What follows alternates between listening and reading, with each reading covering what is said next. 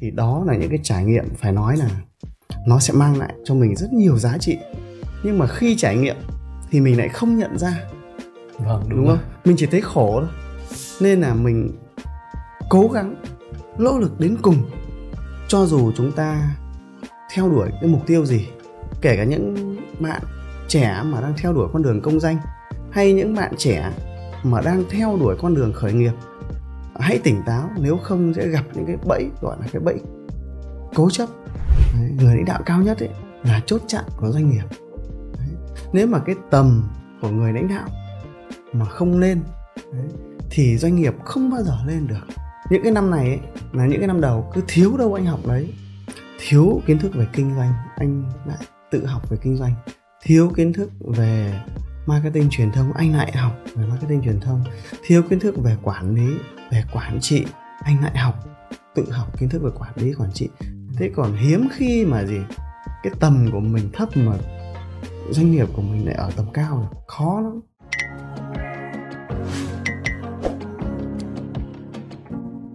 Chào mừng các bạn đã đến với tập tiếp theo của podcast Người trong môn nghề. Mình là Việt Anh, host của chương trình và hôm nay thì mình rất vui mừng mời đến đây một khách mời rất đặc biệt, đó là anh Hoàng Hữu Thắng. Hiện giờ anh Hoàng Hữu Thắng đang là chủ tịch của tập đoàn Intech, tập đoàn chuyên về cơ khí chính xác, tự động hóa, năng lượng và công nghệ. Trước khi mình bắt đầu thì em rất cảm ơn anh Thắng vì đã dành thời gian một buổi chiều đến à, văn phòng Spy Room để quay cái số podcast này. Đồng thời em cũng à, hy vọng là anh có thể chia sẻ thêm một chút về bản thân anh cũng như là về doanh nghiệp của mình cho các bạn khán thính giả người trong môn nghề đúng không ạ? Ờ, à, anh uh, chào Việt Anh và xin uh, chào quý vị uh, khán giả xem chương trình. Nói về Intech thì là anh có thể chia sẻ qua với Anh một chút là Intech thì được ra đời cách đây 12 năm. Đấy, vâng. vào ngày 18 tháng 11 2011 tức là Ồ, oh, thế thì hôm nay mới, là ngày 20. Mới, ừ, mới qua sinh nhật một hai ngày thôi. Vâng. Đấy thì mọi người đều biết đến Intech hiện nay rất là nhiều. Tuy nhiên ấy thì là uh, Intech là xuất phát từ một nhà trọ Đấy. đầu tiên thì là hoạt động về lĩnh vực cơ khí vâng. và Ờ, trong quá trình phát triển thì có mở rộng sang cái mảng tự động hóa, rồi thì sang cái mảng công nghệ. Và đặc biệt thì khoảng độ hơn 5 năm trở lại đây thì phát triển sang cái mảng là năng lượng nữa. Thì đấy là theo cái cái định hướng và theo cái lộ trình phát triển cái hệ sinh thái Intech mà anh và đội ngũ cộng sự cũng đã đã lập ra và đã định hướng chiến lược cho nó theo cái thời gian phát triển. Thế còn những ngày đầu thì nói đến là nó đã phải thành lập ở nhà trọ thì nó gặp muôn về muôn vàn khó khăn. Vâng. tuy nhiên ấy thì là nhờ cái sự trải nghiệm mà từ những cái năm tháng tuổi thơ này và những cái năm tháng mà ở ra đất thủ đô này gọi là uh, đi tìm cái con đường công danh. Nhưng mà anh đã bị vấp ngã rất là nhiều. Và trong quá trình mình vấp ngã đấy thì nó rèn cho mình cái ý chí cái nghị lực. Và để mình là có được cái đó nó, nó, nó lớn mạnh theo thời gian. Và đến lúc mà mình khởi nghiệp thì gần như là được đã được tôi luyện. Và dù khởi nghiệp trong một cái hoàn cảnh là nó khó khăn như thế nhưng mà anh cũng từng bước từng bước anh khai thông và uh, mở rộng. Rồi cuối cùng là gì? Hình thành được uh, cái hệ sinh thái Intech như ngày nay.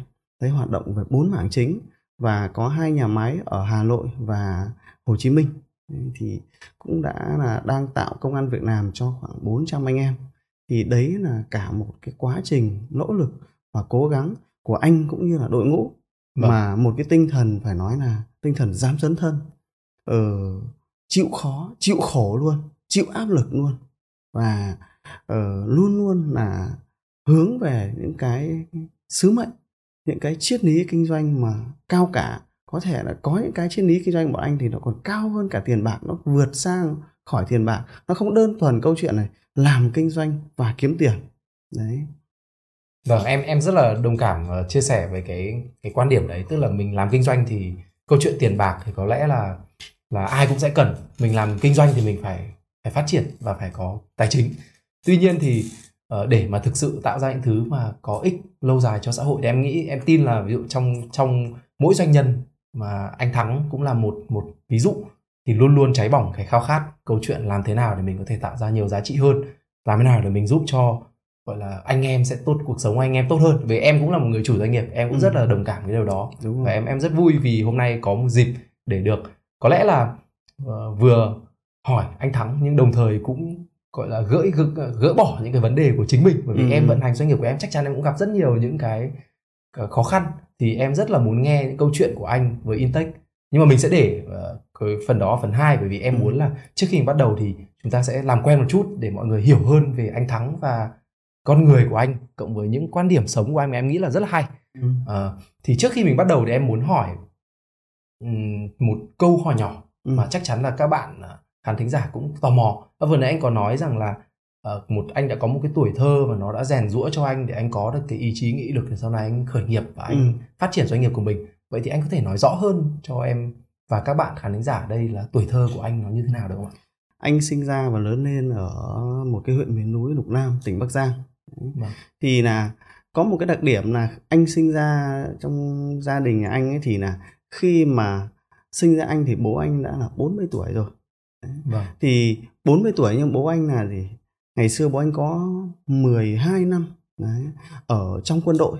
Trong đó thì gần 10 năm ở trong chiến trường miền Nam. Tức là ở sau giải phóng thì bố anh mới về phục viên về làm kinh tế và đến ờ, năm ờ, 40 tuổi thì bố anh mới lại xây dựng gia đình và sinh ra anh. Thế thì vì là chịu cái cái sự ảnh hưởng của chiến tranh nên là sức khỏe của ông cũng khá là là khiêm tốn phải nói luôn là khiêm tốn. Chứ không không được anh thì năm nay là 40 tuổi. Đấy nhưng mà thực sự là anh ở cái thế hệ của anh thì là sau này mình đi ra ngoài mình cũng được sinh hoạt nó đầy đủ hơn thì sức khỏe nó còn tốt. Nhưng vâng. mà những cái năm đấy thì anh vẫn còn nhớ như in những cái năm anh ở năm bảy tuổi thôi thì anh đã hình dung rõ rất rõ sức khỏe của bố anh nó như nào rồi. Có nghĩa là gì?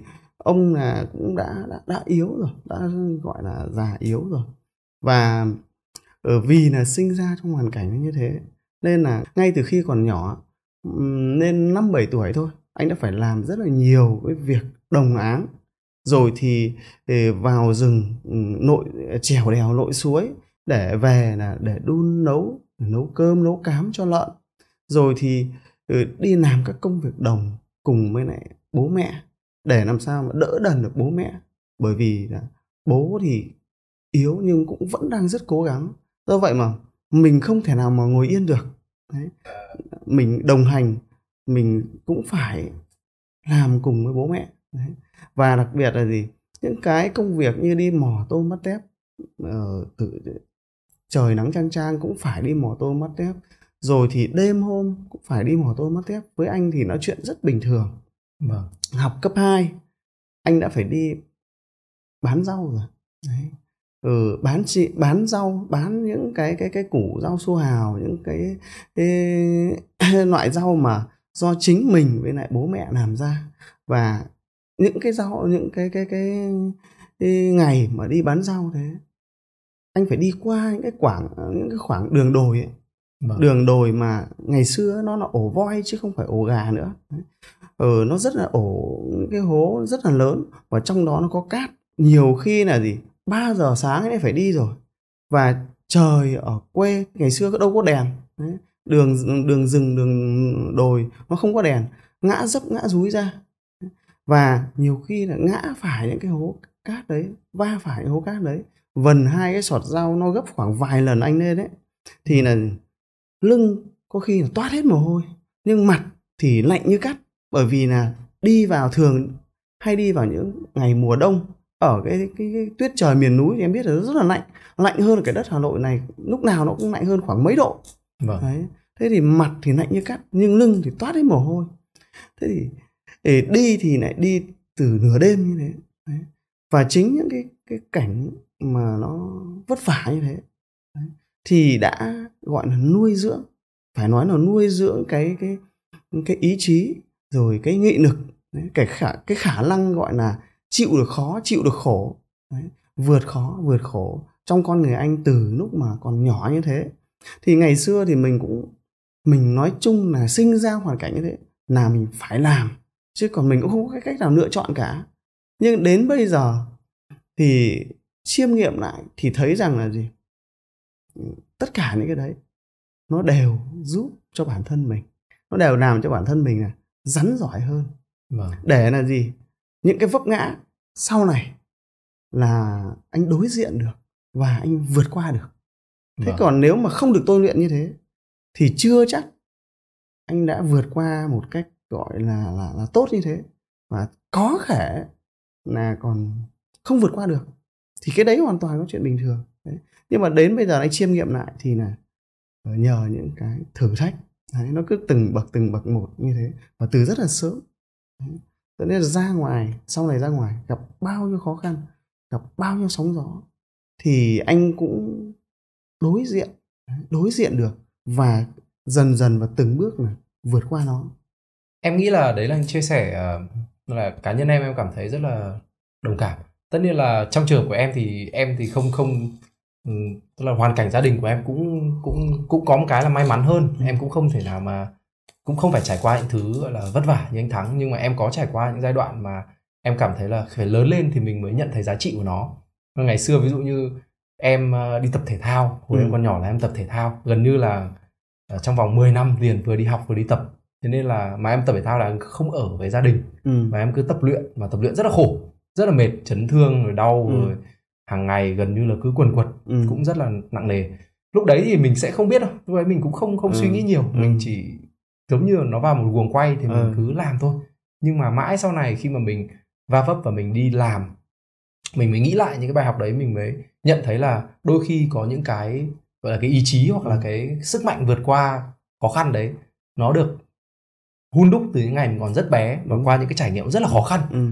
thực sự là đối với một một người trẻ bình thường thì thì nó sẽ tương đối khó khăn vậy thì ờ, em em cũng hy vọng rằng là những cái um, chia sẻ của anh cũng có thể giúp cho các bạn nào đó đang xem podcast này có những bạn thì có thể là các bạn ấy may mắn hơn nhưng các bạn cũng sẽ trân quý những cái giá trị Ừ. ờ, của lao động hoặc là những cái, những cái giá trị của cái nỗ lực và maybe là tìm cho mình những cái Ừ. cơ hội để mình có thể trải nghiệm và tôi tôi rèn bản thân nhiều hơn Ừ. hoặc là những bạn mà đang thực sự là có sự khó khăn thì các bạn cũng sẽ có niềm cảm hứng bởi vì có thể là các bạn sẽ nhìn vào hành trình của anh Thắng Ừ. và có thêm niềm tin để mình tiếp tục bước đi em có một cái cái tò mò từ cái chia sẻ của anh.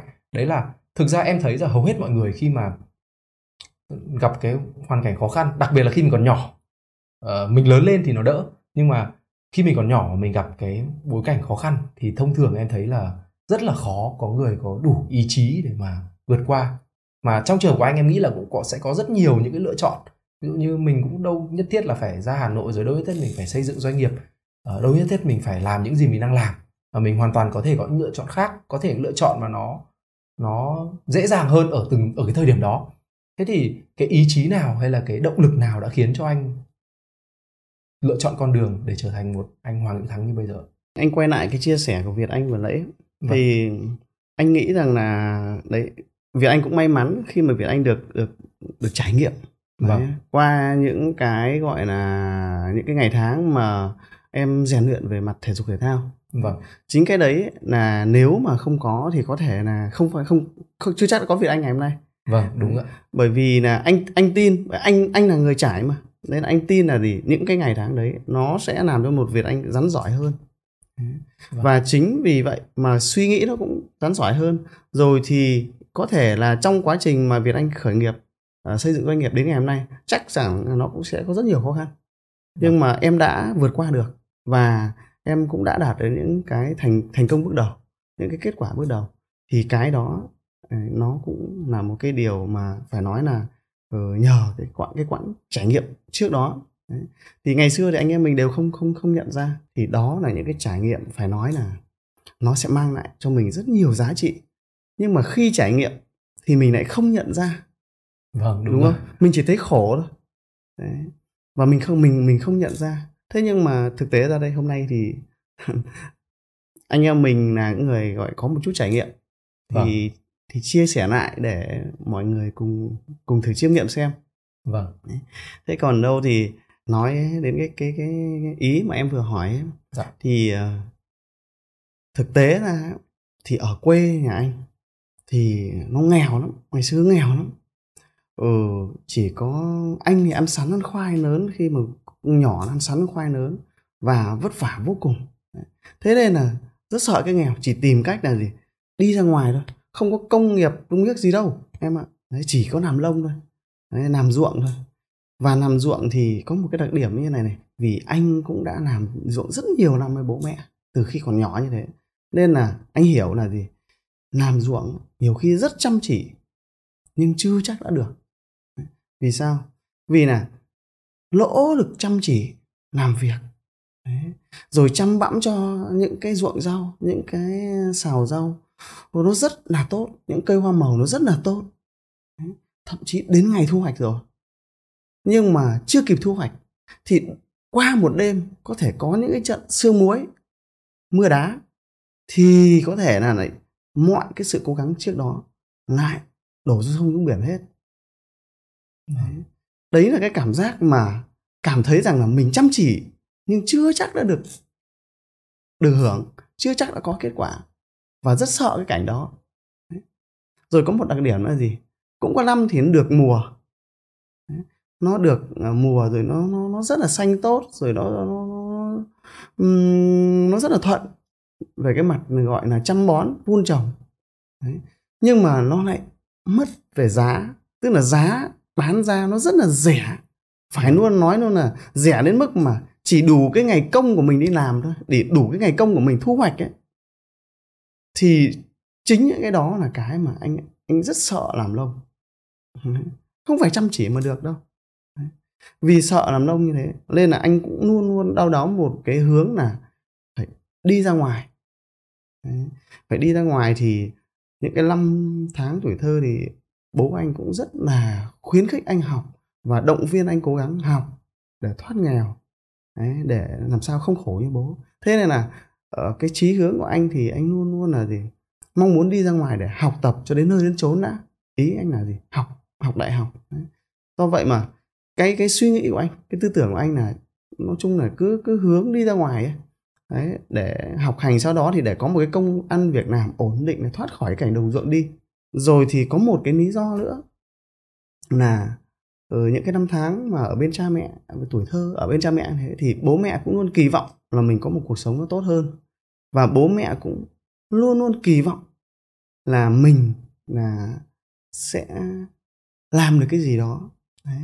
để trước mắt là để mình đỡ khổ đã đấy.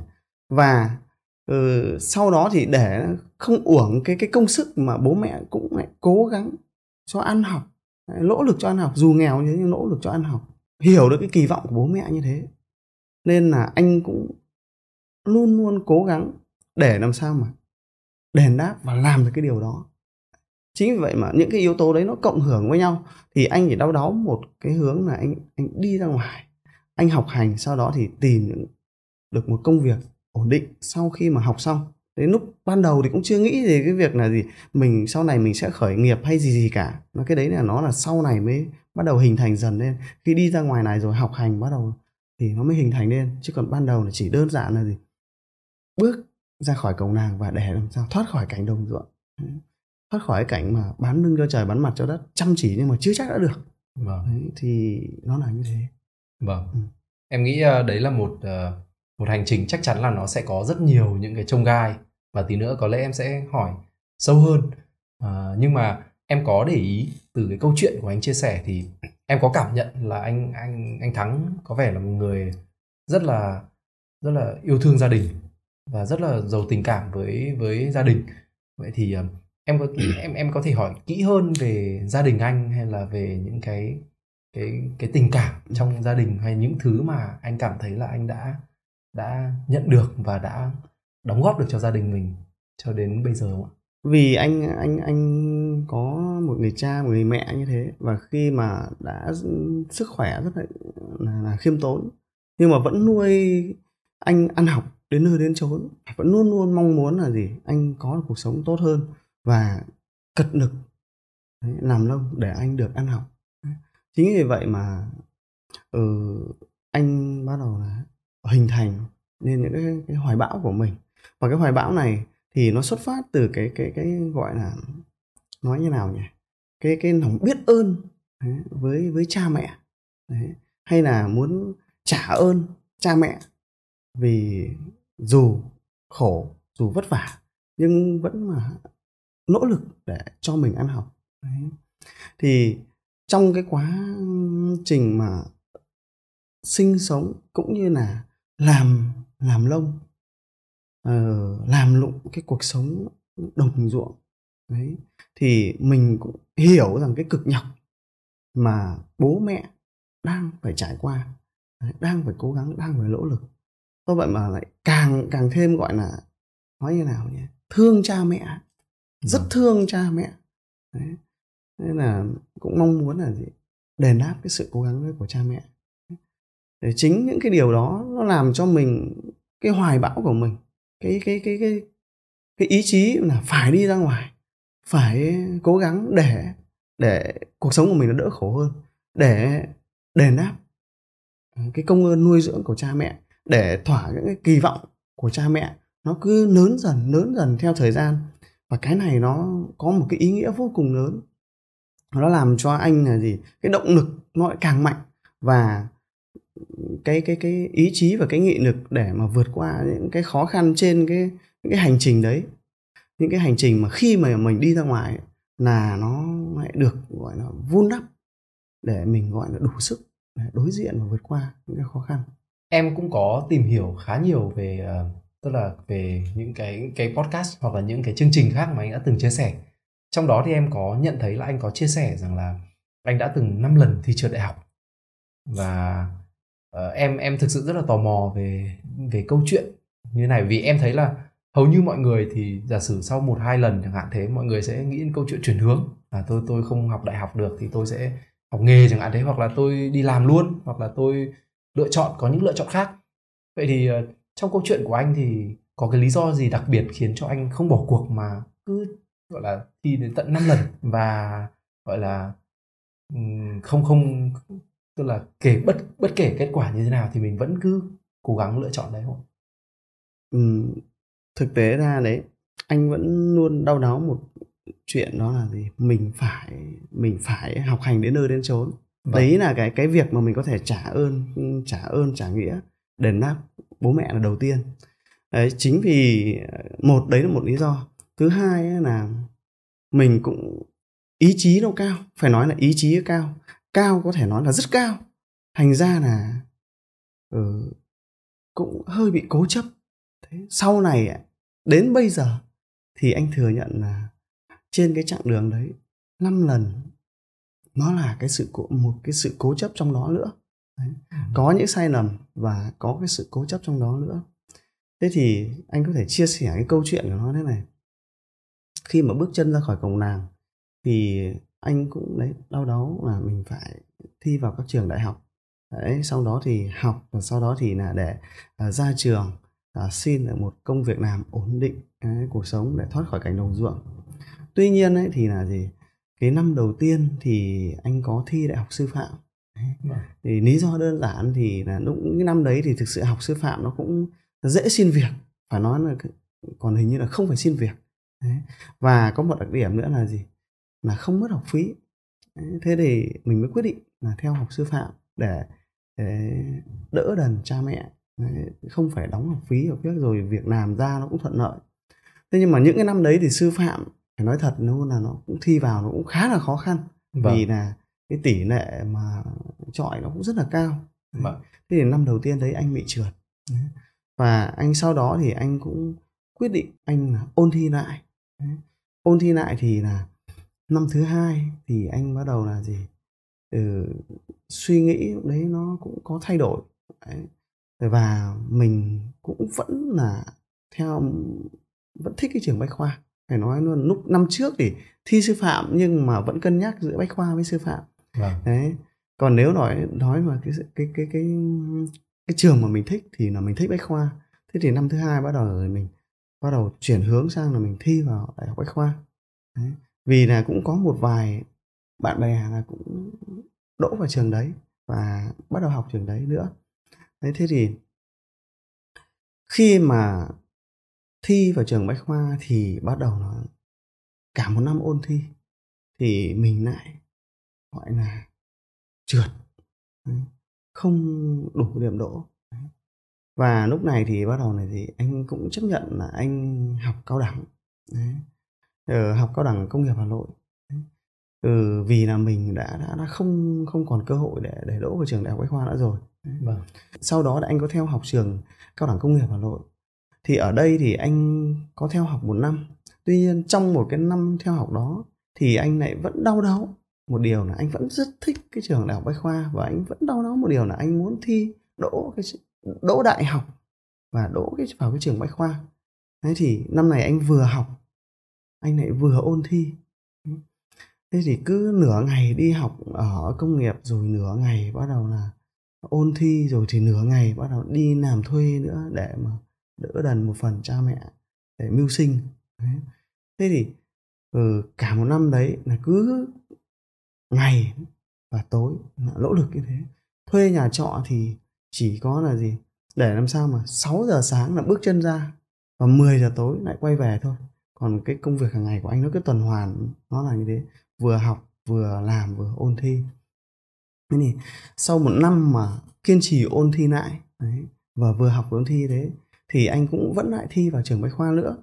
Và trong cái quá trình này thì là ừ, anh cũng thực sự là cũng kỳ vọng đấy, kỳ vọng rất là lớn là mình có thể là đỗ.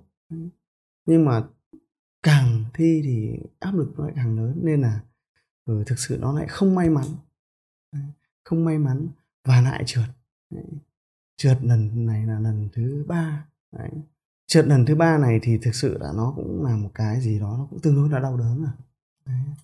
và cũng rất nhiều ngày suy nghĩ sau đó cái thời gian sau đó thì anh bắt đầu là gì cũng đưa ra một cái quyết định nó hơi bị gọi là là là, là điên rồ một chút đấy vâng. đó là gì anh bắt đầu anh quyết định là bỏ học cao đẳng và anh toàn tâm toàn ý anh tập trung và anh ôn thi lại và anh muốn vẫn vẫn muốn chinh phục cái trường đại học bách khoa tức là anh đang anh bỏ 2 năm học đại cao đẳng trước đấy đúng không? anh bỏ một năm học cao đẳng đấy một năm ừ. vâng đấy. vì lúc đấy anh học hết một năm rồi vâng đấy, ừ. thì là còn anh lại vẫn đau đáu là anh quyết định một cái quyết định mà phải nói là luôn là nó cũng nó cũng khá là khá là điên rồ có lẽ là do tuổi trẻ thấy nó nó đi đến cái quyết định cuối cùng nó như thế và sau đó thì anh chuyển sang đằng bách khoa anh ở và anh ở đấy với một hai người bạn nữa à, à vừa à, đi dạy uh, gia sư vừa ôn thi rồi vừa làm một số cái công việc khác nữa để mà gọi là rèn luyện bản thân mình ấy. Đấy. thế thì cái năm này thì cũng là đấy lại một năm là nỗ lực để mà ôn thi rồi thì cũng đặt rất nhiều kỳ vọng và cũng có những cái ngày mà mà lên bờ hồ mà suy nghĩ rất là nhiều đấy.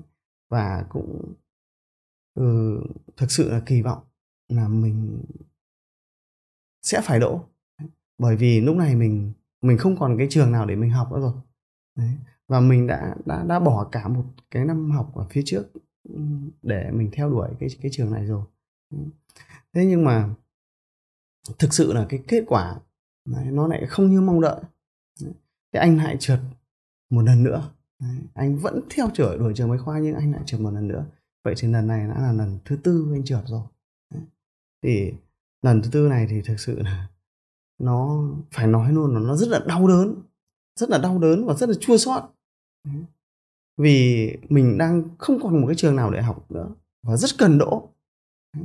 Và đặc biệt là cái áp lực uh, từ bạn bè biết đến mình. Rồi thì những cái kỳ vọng mà ở quê đấy. anh anh bỏ học đây anh cũng không dám chia sẻ với gia đình đâu. Vâng. thế nên là cứ vì không chia sẻ với gia đình gia đình cũng biết. Nên là mình cứ một mình mình mình chịu đựng. Nên là khi mà mà gia đình không biết thì em biết là cái áp lực nó lớn hơn rất nhiều khi mà mình mình bỏ học nhưng gia đình mình biết. Vì đơn giản là anh cũng không muốn là gì bố mẹ anh phải phải suy nghĩ. Đấy, bố mẹ anh cũng không phải buồn hay không phải suy nghĩ bởi vì chắc chắn rằng là gì thì bố mẹ mà biết thì thực sự nó không giải quyết được quá nhiều vấn đề. Nhưng mà cái buồn thì lại là là bố mẹ sẽ cực buồn. Do vậy mà mình mình không dám nói với bố mẹ và cứ một mình mình mình chịu đựng Đấy. nên một cái áp lực, phải nói là áp lực vô vô hình mà mà khó có thể, những cái từ ngữ nào có thể diễn tả được Đấy. thì cái lần này nó nó còn là rất là đau đớn Đấy. xong cuối cùng thì anh anh cũng vẫn lại quyết định thử sức một lần nữa nhưng mà năm nay thì anh, lần này thì anh bắt đầu anh anh chuyển hướng sang anh thi kinh tế quốc dân Đấy. vì những cái năm này thì, một là bách khoa nó vẫn cao điểm với kinh tế thứ hai nữa là ừ, xu hướng thì kinh tế nó cũng lại đang phát triển rồi mình cũng lại nghĩ rằng là mình không có duyên với trường bách khoa này và và bận rồi. ừ đấy. mình không có duyên với trường bách khoa này thế nên là mình đã đã bỏ lỡ nó ba lần rồi đấy. thế thì cái năm này anh chuyển sang kinh tế quốc dân thì cũng vẫn là câu chuyện là gì vừa đi làm gia sư vừa đi làm các nghề khác rồi thì vừa ôn thi đấy. có những cái nghề mà anh làm để rèn luyện bản thân để trải nghiệm đấy. ví dụ như làm nhà hàng làm quán làm quán bia làm rửa xe anh cũng đã làm hết rồi đấy. rồi thì đặc biệt là anh đi bán kết quả sổ số, số ngày xưa thì những cái năm đấy là internet nó chưa nó chưa phát triển như bây giờ đấy. nên là cái để mà xem kết quả sổ số, số à. là nó rất là khó khăn nên là ừ, những những cái năm đấy là đến giờ mà có kết quả bắt đầu là anh mới in. In ra một cái một cái tệp. Đấy, điện thoại trước đấy nó nó nó cũng chưa có phát triển nhiều đâu. Thế anh in mới một cái tệp kết quả này xong rồi anh mới đứng ở các nghi ngã tư ấy. anh mới giao kết quả đây kết quả đây vâng. Đấy thì em vẫn nhớ ừ thì chú chú lúc đấy mà chú ví dụ như là chú ở trai hà nội này này vâng. mà kèm một cô người yêu ờ, ở sau lưng thế là đánh chơi nô chơi đè này vậy kết quả ơi kết quả ơi cái là anh phải anh phải từ bên này đèn xanh đèn đỏ anh phải chạy sang bên kia đường là anh đưa cho một cái tờ kết quả đấy và anh nhận lại 500 đồng vâng đấy là những cái trải nghiệm mà phải nói là nó cũng rất là khó quên đấy. thì những cái năm này thì là à, cái, cái năm này thì là gì anh vẫn đấy ôn thi và làm đủ các nghề nó là như thế. Nhưng chủ yếu là công việc chính của anh là nó là làm gia sư vì anh đấy dạy rất nhiều anh đi dạy rất nhiều. Thì nói về câu chuyện là học thì anh lại học nó hơi lệch một tí đấy, anh lại học lệch. Nên là lý với hóa nó bị kém. Đấy còn anh về toán thì thì anh cũng tự tin là anh học rất là tốt đấy. và đặc biệt là gì mấy cái năm mà ôn thi đấy thì nó lại gần như là nó rất là nhuần nhuyễn. Nên là thi toán của anh điểm nó rất là tốt vâng. À, nhưng mà hai cái môn kia thì nó lại khập khiễng dẫn đến là cái kết quả nó thường nó không như mong đợi. Thì cái năm nay là anh lại ờ, đấy thi kinh tế quốc dân. Nhưng mà kết quả đấy, cả một năm trời nỗ lực như thế. Và lúc này thì phải nói thật là nó đã bạc tóc bạc mặt. Bạc tóc bạc bạc mặt. Và cái tâm trí nó là già nua rồi và kỳ vọng. Đấy. kỳ vọng ở một cái cái cái kỳ thi. Và trước đấy đã bị gì ờ, bao nhiêu kỳ vọng lên lên cao cảm giác là hy vọng nó nó lên cao một tí. Xong lại có kết quả không tốt nó đập mình xuống bao nhiêu lần như thế rồi cảm thấy cực kỳ đau đớn rồi. Nhưng cái lần này thì thực sự là nó cũng không có gì thay đổi cả và kết quả anh vẫn không đủ điểm đỗ vào kinh tế quốc dân cái đợt này thì gần như là phải nói là có thể là hàng tháng trời là anh anh lên bầu rất là nhiều. Đấy, anh ngồi ghế đá. Xong anh cứ nhìn về cái hướng quê nhà mình ấy. Nghĩ về quê nhà hướng về quê nhà. Và trong cái nghĩ thì mình thấy rằng mình bước chân ra cổng làng như thế nào? Thì đến nay là đã 5 năm. 5 năm kết quả nó vẫn không có cái gì thay đổi cả. Nó vẫn không có gì trong tay cả. Vâng. Đấy. chỉ có một điều là gì? Tóc bạc hơn. Ừ, da nhăn nheo hơn mặt suy nghĩ nhiều hơn nhìn suy tư hơn nhìn già lua hơn. Đấy đấy là những cái mà mà nhận được. Thế còn nó kết quả về con đường công danh thì thực sự nó vẫn là, là tay trắng. Nên là À, đau đớn vô cùng luôn. Đấy. bên cạnh đó thì đấy, bố mẹ người người cha già phải nói là người cha già ở quê nhà vẫn đang gọi là rất là trông mong và rất là kỳ vọng. Đấy.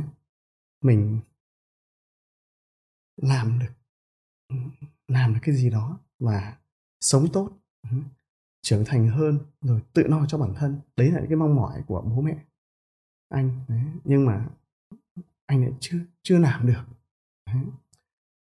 nên là lại càng đau đớn, thực sự lại càng đau đớn, càng chua xót và tối đến, đôi khi là một mình đối diện bốn bức tường, nằm, vắt tay lên chán này, hai hàng nước mắt nó cứ nó cứ chảy ra nghĩ nghĩ và hai hàng nước mắt nó cứ nó cứ chảy ra. Bao nhiêu đêm như thế.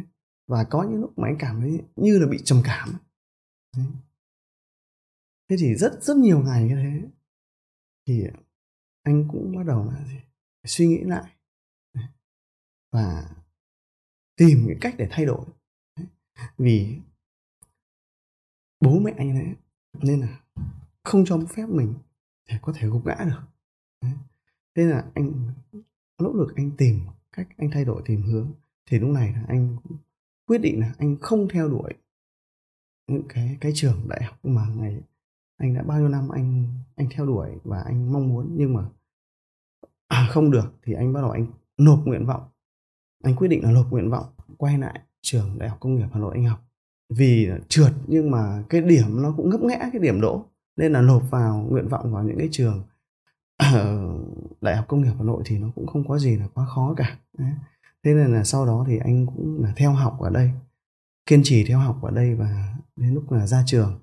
Thì học ở đây thì vì cũng đã được rèn rũa trải nghiệm rất nhiều rồi nên là anh bước vào học với một cái tâm thế anh nghĩ nó khá là nghiêm túc và nỗ lực để học nỗ lực để trải nghiệm nỗ lực để, để làm sao mà ra trường với một cái kết quả tốt nhất. Thế nên là anh cũng gặt hái được khá nhiều cái thành công trong cái trường đại học công nghiệp hà nội. Vì là trải nghiệm như thế nên là khi học ở đại học công nghiệp là kỳ đầu thì anh không làm lớp trưởng anh chỉ làm một à, sinh viên bình thường thôi. Nhưng mà kỳ thứ hai thì các bạn yêu mến thì đã bầu là lớp trưởng. Và sau đó thì anh có tham gia công tác đoàn công tác ờ, hội sinh viên nữa đấy, của khoa của trường. Và từ cái công tác này bắt đầu là gì anh có được thêm rất nhiều các cái trải nghiệm nữa ở các công tác đoàn hội và công, các công tác liên quan đến thiện nguyện. Và chính những cái điều đó nó lại là để củng cố thêm cái kiến thức, củng cố thêm cái tư duy, tư tưởng của anh. Và anh nghĩ rằng những cái đó nó làm nền tảng sau khi ra trường nó rất là tốt. Thì đấy là cái quá trình mà theo đuổi, gọi là cái con đường công danh. Mà anh có thể nói là gì? Anh là khổ sở. Và Ờ, bạc mặt bạc tóc bạc mặt. Và có thể nói là có những cái quyết định mà nó là sai lầm. Đến bây giờ anh phải nói là có những cái mà mà sai lầm. Tuy nhiên thì anh cũng đã nhận được rất nhiều giá trị trong đó. Đấy, đặc biệt là gì? Những cái cảm giác mà năm lần trượt như thế năm lần kỳ vọng năm lần hy vọng năm lần cả một năm trời cố gắng lỗ lực. Nhưng mà bao nhiêu cái kỳ vọng đấy, giúp cái cái, cái cái tâm lý của mình nó lên cao. Đấy, nó hy vọng như này. Nhưng cuối cùng kết quả là mình lại đập kết quả nó nó, nó không như mong đợi thì lại gần như đập bột mình phát xuống xuống đất lại ngã một cú cực đau. Đấy. và nó không phải là một lần không phải hai lần cũng không phải ba lần mà nó tận năm lần như thế. Dẫn đến là gì? Nói thật là anh cũng vừa bị tổn thương nhưng anh cũng vừa bị vừa được gọi là rèn luyện, được gọi là lung trong một cái cái cái gọi là cái áp lực. Để là mình gọi là rắn giỏi hơn. Và những cái năm này thì khổ về mặt chân tay, khổ về mặt thể xác thì thực sự là nó cũng chưa thấm gì với anh cả. Bởi vì ngày xưa ở quê anh anh vất vả như thế. Nhưng mà cái khổ về mặt tâm trí thì là nó gấp rất nhiều lần so với lại cái tuổi thơ. Do vậy mà những cái năm này là nó rèn cho mình là khổ cả về mặt tâm trí nữa. Có lẽ là chính những cái điều đó đấy, nó đã giúp cho mình rất là nhiều. Cái thứ hai nữa là nó làm cho mình hiểu được rất nhiều cái giá trị vâng. ngoài cái cái cái kiến thức mà nó nó thuộc bề nổi ra thì mình cũng hiểu được rất nhiều cái giá trị mà khi mà mình trải qua những cái cung bậc như thế và khi mình có những cái trải nghiệm thực tế nó như thế và phải có thể nói là nó cũng rất là sâu sắc thì anh có thể chia sẻ một cái cái ừ, cái quá trình mà đấy đến khi anh học xong nó là như thế.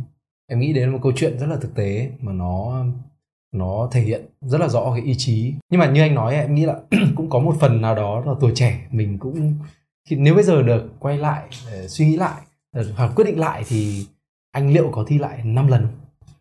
Có đây là một câu hỏi ừ, ok. thực tế. Vâng. Ok. Anh anh sẽ không thi lại năm lần. Anh sẽ vừa nãy anh nói là nó là hơi sai cố lầm. chấp đúng không anh? Ừ. Vâng. nó là sai lầm. Và đó là đó là cái những cái tư duy tư tưởng mà phải nói là nó là cố chấp và nó thiếu sự phù hợp. Vâng. Bên cạnh thì anh cũng nhận được rất nhiều giá trị ờ, từ những cái trải nghiệm đó. Tuy nhiên thì mình cũng phải thẳng thẳng thắn và thừa nhận với nhau là đó là những cái quyết định mà có thể nói là nó nó sai lầm có phần sai lầm và có phần gọi là cố chấp. Nếu mà thời gian quay trở lại thì anh vẫn nỗ lực như thế anh vẫn cố gắng như thế nhưng mà sẽ là gì? Ba lần là cùng thôi quá Vâng. tang ba bận thôi. Bởi vì đến lần thứ ba nó vẫn có giá trị của nó. Nhưng mà lần thứ tư bắt đầu là nó cảm thấy nó rất là lãng phí thời gian. Đấy. vâng. Nếu ba lần thì cũng đã lãng phí thời gian rồi nhưng chắc chắn là gì? Thất bại ba lần sẽ có nhiều cái giá trị mà mình sẽ hiểu ra mình sẽ thấm được hơn cái lần thứ hai Đấy. nên là mình cố gắng, nỗ lực đến cùng Đấy. nhưng mà đừng có mắc phải một cái bẫy, đó là cái bẫy cố chấp Đấy. thì cái đó nó nó rất là đáng tiếc thông qua cái tập podcast này thì từ cái câu chuyện này, từ cái chuỗi thời gian này của anh, thì anh cũng muốn chia sẻ đến các bạn mà đang xem cái tập podcast này thì là cho dù chúng ta theo đuổi cái mục tiêu gì, kể cả những bạn trẻ mà đang theo đuổi con đường công danh, hay những bạn trẻ mà đang theo đuổi con đường khởi nghiệp, đấy nhá, hãy tỉnh táo nếu không sẽ gặp những cái bẫy, gọi là cái bẫy cố chấp, đấy. nếu mà theo đuổi con đường công danh thì tránh những cái bẫy như như như như của anh đang đang chia sẻ mà ngày xưa anh mắc phải còn nếu mà theo đuổi cái, con đường khởi nghiệp thì cũng phải tránh cái bẫy mà có thể là nếu mình cố chấp quá thì mình không nhìn ra những cái vấn đề của mình. Bởi vì là gì? Ba lần thất bại có thể nó sẽ phải có một cái nguyên nhân gì đó. Hai ba lần thất bại nó sẽ có một cái nguyên nhân gì đó. Nguyên nhân ở đây có thể là do khách quan do chủ quan. Và đặc biệt là gì? Có một cái sự không phù hợp gì đó. Hoặc là đặc biệt hơn nữa là cái cách mình làm cái hướng mình đi cái con đường mình đi có thể là nó thiếu sự phù hợp. Hay bản thân mình đang đi sai đi sai ở đâu đó làm sai ở đâu đó nên là nó mới thất bại đến lần thứ ba chẳng hạn. Vâng. thì đến lần thứ ba mình phải nghiêm túc nhìn nhận lại phân tích lại xem là gì? Cái mục tiêu quay lại từ đầu đi.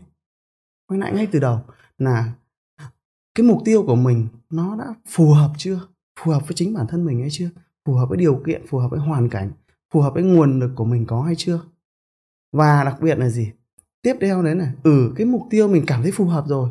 Vậy cái cách mình làm, cái cách mình làm, cái phương pháp mình làm, cái giải pháp của mình nó đã thực sự đúng hay chưa? Nó đã thực sự phù hợp hay chưa? Nếu nó chưa phù hợp thì mình phải tìm được cái giải pháp nó thực sự phù hợp và nó tối ưu. Có thể đâu đó là gì? Cái mục tiêu nó cũng phù hợp rồi, nó cũng quá cao. Nhưng mà cái giải pháp của mình mình đang bị sai ở đâu đó, mình đang thiếu sự phù hợp ở đâu đó, dẫn đến là cái kết quả bắt đầu nó nó đang không như mong đợi. Đấy là khi mà chúng ta đã kiên trì theo đuổi hai, ba lần rồi thì chúng ta phải nhìn lại thẳng gốc rễ của vấn đề nó là như thế. Có thể là do do chính bản thân mình hoặc do cái cách mình làm. Đấy, thì thông qua cái cái cái quãng thời gian mà anh thất bại thì anh có đúc rút lại, nó là như thế đấy, nhận xét thẳng thắn và một cách gọi là ờ, trung thực nhất đó là có Vâng. một sự cố chấp và có những sai lầm. Và mong muốn là gì? Các bạn trẻ sẽ không không mắc lại nữa. Vâng. và có thể là gì? Học được từ cái sai lầm của của anh. Đấy, để giảm cái sự thất bại cho mình. Bởi vì cái đó nó phải trả giá bằng tiền bạc. Đấy. và đặc biệt là trả giá bằng mặt thời gian. Mấy năm trời nó là nó là mấy năm thời gian, mà thời gian là cái thứ quý giá vô cùng. Tuổi trẻ là là cũng là quý giá vô cùng vì là nó có hạn. Đấy. nên là hãy trân trọng từng năm, từng tháng và đừng để lãng phí. Vâng. Em thấy là các bạn trẻ bây giờ thì ờ, ờ, có một cái khái niệm ờ, thấy các bạn cũng gặp rất là nhiều. Đấy là câu chuyện áp lực đồng trang lứa. Em em tin chắc là với câu chuyện của anh 5 lần thi trượt đại học thì cái áp lực chắc chắc anh cũng có gặp phải áp lực đồng trang lứa khi thấy bạn bè thì có khi lúc mà anh vẫn đang thi lần đại học ừ. lần thứ năm có khi bạn đã ra trường đi làm rồi. Thì không biết là anh có anh đối diện với cái áp lực đó như thế nào?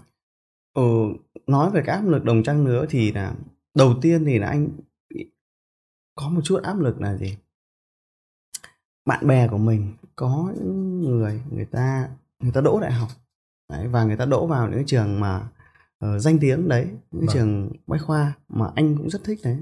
Thế thì mình cũng là áp lực mình cũng muốn là làm được điều đó để uh, trước mắt là để bản thân mình thỏa cái tôi vì ngày xưa cái tôi cũng cũng rất cao.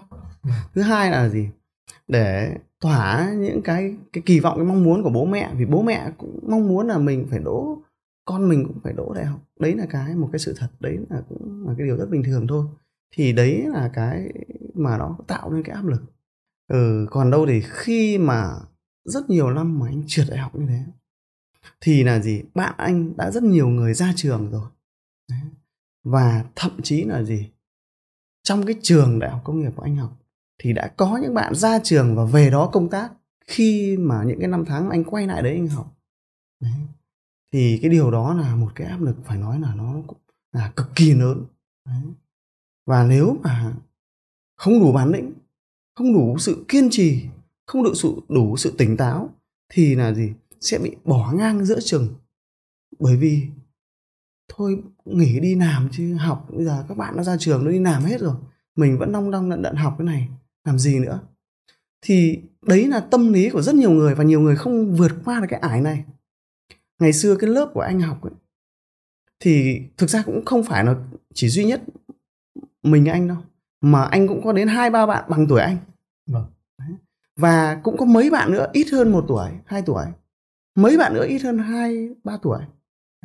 Nhưng mà gì trong cái số mà bạn bằng tuổi anh hoặc ít hơn một tuổi thì bằng tuổi anh thì gần như các bạn dụng hết sau một cái kỳ đầu hoặc là một năm đầu. Các bạn không có kiên trì theo đuổi nữa các bạn bỏ ngang giữa trường không học. Và sau đó là gì? Một vài bạn mà ít hơn anh một hai tuổi cũng lại bỏ không kiên trì theo học nữa. Bởi vì là một cái áp lực là đấy ừ, lớn tuổi rồi mà đi học với, cùng với các em. Rõ ràng học cùng với các em mà. Anh vì anh lớp là lớp anh là những bạn một số bạn mà ừ, học đúng tuổi thì anh lúc đấy là hơn các bạn bốn năm tuổi. Đấy. thế một cái áp lực vô hình mà nó nhưng mà nó cực kỳ là đè nặng. Nên là đi học với các em và đặc biệt là bạn bè mình đang ra trường đi làm rồi mà mình vẫn đang, gọi là, phải học cái này mà còn mấy năm nữa mới ra trường. Đấy. thế là một cái áp lực, anh nói là, phải nói là rất là lớn, không phải ai cũng vượt qua được. Nhưng mà anh thì cũng lại cũng có thể có một cái sự trải nghiệm. Với đặc biệt là có một sự chín chắn nhất định.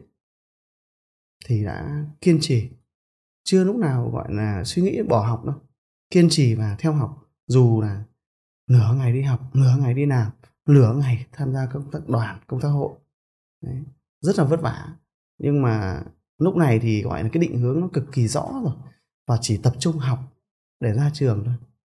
Cái thời sinh viên của anh thì đấy, nó cũng rất là áp lực.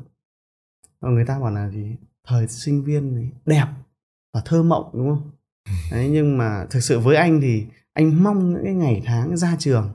Đấy, mong đến những ngày tháng ra trường mong từng ngày từng tháng một để mình được ra trường để mình đấy, được đi làm đấy, để mình gọi là thoát khỏi những cái áp lực về cơm áo gạo tiền Vâng, em nghĩ là cái um, gọi là cái phẩm chất ở đây để giúp cho mình vượt qua là cái giai đoạn đấy ờ, em xin phép được tóm gọn là em nhìn thấy là đó là cái khả năng uh, gọi là biết dẹp cái tôi sang một bên.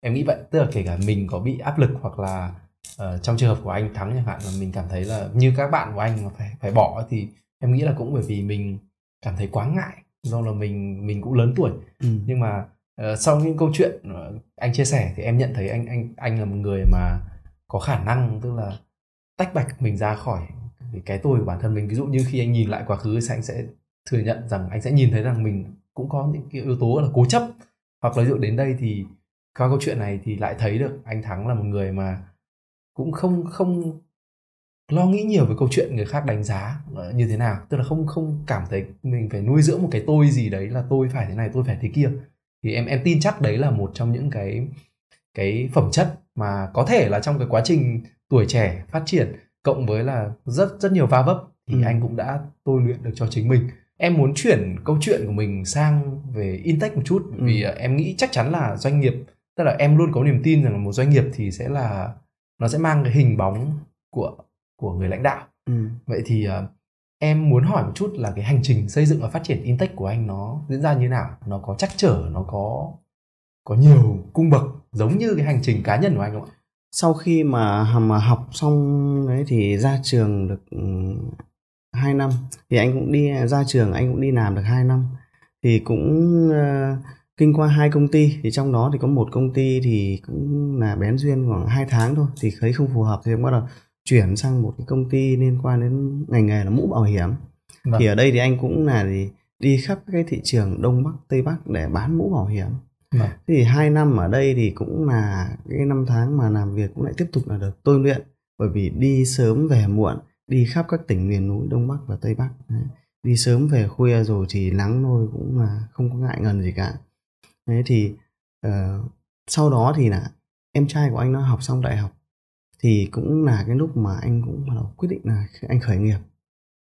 Nhưng mà lúc này thì cái nền tảng nó phải nói là nó quá thấp chứ không phải là nó thấp. Đấy. bởi vì là anh đang làm một cái ngành nghề mũ bảo hiểm. Đấy, thì anh thấy không không có cơ hội phát triển nhiều. Thế nên là anh cũng quyết định khởi nghiệp. Và cái ngành nghề mũ bảo hiểm thì nó cũng ừ, anh cũng cảm thấy là lúc đấy anh cảm thấy tương lai của nó nó đang đi xuống. Đấy. bởi vì là các cái công trình giao thông công cộng như là tàu điện rồi xe buýt nó cũng đang rất là phát triển và rất nhiều nước phát triển người ta đã không còn xe máy nữa rồi. Vậy thì nước ta lúc đấy thì nước ta sau này chắc chắn cũng sẽ không còn xe máy. Do vậy mà ngành mũi bảo hiểm thì gần như là nó cũng rất khó để phát triển được. Do vậy mà anh mới có chuyển hướng sang là gì? Khởi nghiệp và tìm hướng khởi nghiệp về cái lĩnh vực là mình đã học đấy, lĩnh vực về cơ khí về kỹ thuật mình đã học. Thế thì trong quá trình đấy thì ừ, rất nhiều ngày tháng mà lên internet đấy, tìm hiểu về ngành nghề thì anh cũng bén duyên với lại cái, cái ngành nghề về cơ khí. Vì có rất nhiều cái phân tích có rất nhiều cái đánh giá nhưng mà anh cũng đã chia sẻ rất nhiều trên mạng rồi nên anh sẽ không nói lại nữa. Vâng. tuy nhiên thì là sau nhiều tháng mà nghiên cứu thì anh cũng quyết định là khởi nghiệp. Nhưng bắt đầu là gì? Lúc này là kinh nghiệm cũng về cái ngành nghề này không có. Và vốn thì lúc này cũng không bởi vì là mấy cái năm tháng làm nhân à, hai năm làm nhân viên ở công ty mũ bảo hiểm thì cũng chỉ đủ là gì trang trải cuộc sống của anh với lại cuộc sống của em trai ăn học thôi cũng chả dư giả là mấy cả. Rồi thì ừ, vì là đang làm về cái ngành người mũ bảo hiểm mà chuyển sang ở cái lĩnh vực cơ khí này nên là về quan hệ, về khách hàng cũng không có một chút gì cả thế nếu này là khách hàng không có, quan hệ không có, tiền không có, kinh nghiệm không có, nhưng mà vẫn muốn khởi nghiệp thực sự lúc đấy cái khát khao khởi nghiệp nó cũng cực kỳ lớn đấy. muốn làm cái gì đó, đấy. rồi thì muốn đền đáp cha mẹ, đấy. rồi muốn mình mình phải thoát được nghèo, đấy. thoát khỏi được những cái năm tháng mà khó khăn mình đã trải qua. Do vậy mà dù là nền tảng thấp thế nhưng vẫn quyết định là dấn thân. Khi mà khởi nghiệp thì bắt đầu không có điều kiện thế thì anh cũng bắt đầu thành lập ngay cái văn phòng ở nhà trọ luôn. Thì cái nhà trọ đấy thì là ừ, vừa làm văn phòng vừa là nơi để anh em ở và sinh hoạt. Hai anh em anh ở và sinh hoạt. Và xuất phát điểm đầu tiên là cả hàng tháng trời anh đăng tin giao vặt lên trên các trang giao vặt lên mạng xã hội Đấy, lúc đó là chủ yếu là các cái trang giao vặt như là vật giá này dòng bay này các cái trang giao vặt khác nữa để tìm kiếm để tiếp cận với khách hàng Đấy. thế thì hàng tháng như trời như thế thì cũng bắt đầu tiếp cận được đến những khách hàng đầu tiên Đấy. từ những cái nhu cầu nó rất là nhỏ thôi nó rất là bé những cái đơn hàng yêu cầu vài triệu thôi đến đến 10 triệu đến hơn chục triệu thôi. Vì giá trị nó nhỏ nên là qua cái câu chuyện về điện thoại rồi mình cũng đưa ra cái giải pháp đưa ra cái cái cái sản phẩm mà người ta cũng có thể là tin tưởng được và anh cũng đã có những cái khách hàng đầu tiên. Thế nhưng mà hàng tháng trời như thế thậm chí là phải hơn một tháng ấy bắt đầu mới có khách hàng đầu tiên thế nhưng cái đơn hàng đầu tiên anh lại làm qua một cái đơn vị trung gian. Đấy. thì mình chỉ được truyền đạt lại qua các cái đơn vị trung gian đến là cái thông số cái yêu cầu của người dùng nó bị khấp khảnh và mình làm ra cái sản phẩm bắt đầu. Lúc đó là nó nó nó nó khấp khảnh so với cái nhu cầu khách hàng và khi nắp vào cái hệ thống thì nó không vừa và nó nó không chạy được nó không hoạt động được. Đấy, nó không khớp được với nhau. Và khách hàng thì lại nghĩ mình là người của cái cái bên đối tác kia. Và trước đó có lẽ là người ta cũng có những cái mà rất là gay gắt rồi. Thế nên là tưởng anh lại là người của cái đơn vị đấy. Ở lúc đó là em trai của anh đi giao hàng. Đấy. thế thì tưởng là em trai của anh là người của cái công ty đấy và giữ luôn em trai của anh ở lại. Đấy. và uh, em trai bắt đầu mới gọi điện về cho anh nói tình hình và cuối cùng em trai của mình đang bị giữ ở đấy. Và mình phải lên mình giải thích là cặn kẽ bắt đầu là người ta mới bắt đầu cho về. Đấy. và cái sản phẩm này hai anh em anh vẫn làm đúng hoàn toàn. Chứ không, không có sai gì so với hợp đồng. Chẳng qua người ta cung cấp thông tin cho mình nó không khớp với lại cái người dùng cuối dẫn đến là làm sai. Thế thì sau một thời gian bắt đầu anh làm đúng rồi. Anh đòi tiền nhưng mà đòi mãi không được. Thế sau khi mà điện thoại mãi không được thì bắt đầu anh mới lặn nội về tận nơi là anh đòi tiền. Và trầu trực cả một ngày trời nhưng không gặp được ông chủ người ta cứ trốn. Và tối đến anh bắt đầu anh phải bắt xe ôm từ cái xã à, từ cái huyện Xuân Trường về thành phố Nam Định để nghỉ ngơi. Thế thì trên đường về thì là gì? Có một cái xe container mà nó đỗ bên cạnh đường, nhưng lại không bật xi nhan dẫn đến là gì? Anh với đồng chí xe ôm kia gần va phải. May là đồng chí đấy phanh kịp, và anh với đồng chí xe ôm đấy là gì? Còn lăn ra ngoài đường hàng chục mét. Đấy. người ngợm sất xác hết, và bò vào sườn đường một phải độ 10 15 phút, bắt đầu mới đỡ tê, đỡ đau, mới bò dậy, bắt đầu mới leo lên xe để cặm cụi đi về thành phố Nam Định tiếp quần áo thì rách máu mê thì cũng chảy ra đấy. về bắt đầu tắm rửa mới ấy xong bắt đầu là nghỉ ngơi và hôm sau anh lại quay trở lại anh lại bắt cái xe ôm quay trở lại cũng chờ đến gần nửa ngày đấy có lẽ là người ta nhìn thấy là gì máu mê kinh quá đấy. Ừ, thảm thương quá nên là bắt đầu mới ra mặt và trả cho một nửa số tiền mà đã nợ đấy và vẫn khất lại cái số nợ còn lại.